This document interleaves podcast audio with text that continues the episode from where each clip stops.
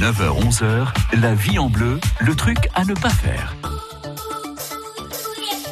Un truc à ne pas faire tous les matins dans votre magazine de la vie quotidienne. Ce matin, c'est avec Pascal Minguet, notre expert en informatique. Pascal, il ne faut surtout pas se priver d'écouter de la musique sur Internet. Ah bah non, moi j'écoute de la musique à la radio quand je la capte, parce que je suis dans une zone où c'est difficile, donc j'écoute de la radio par internet. Mais j'ai un abonnement musical.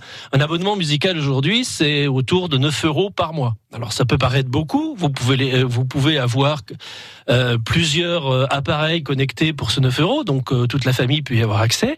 On n'achète plus des CD comme avant. Hein, je pense que je sais pas, il y a encore des gens qui sont collectionneurs. Moi, je le suis plus du tout. J'ai dématérialisé.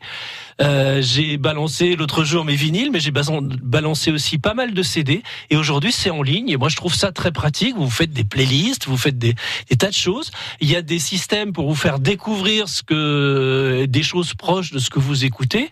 Vous mettez en coup de cœur. C'est vraiment extrêmement pratique. Vous écoutez ça à la fois quand vous bossez.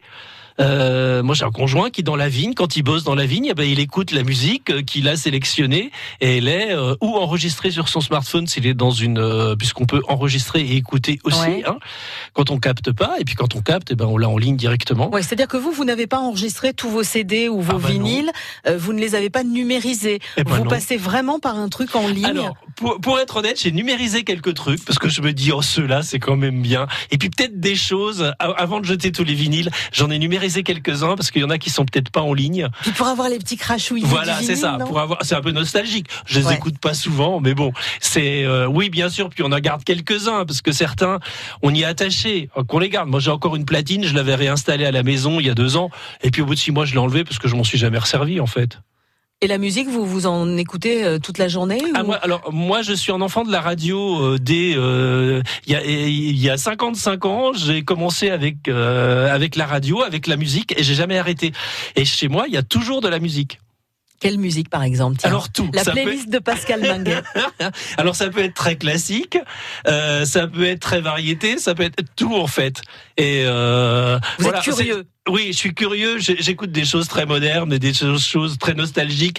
Alors moi, je suis né dans les dans les années fin fin des années 50, donc on va dire années 60. Donc euh, j'ai absolument des playlists dans tous les sens et euh, ça dépend du jour, de l'heure.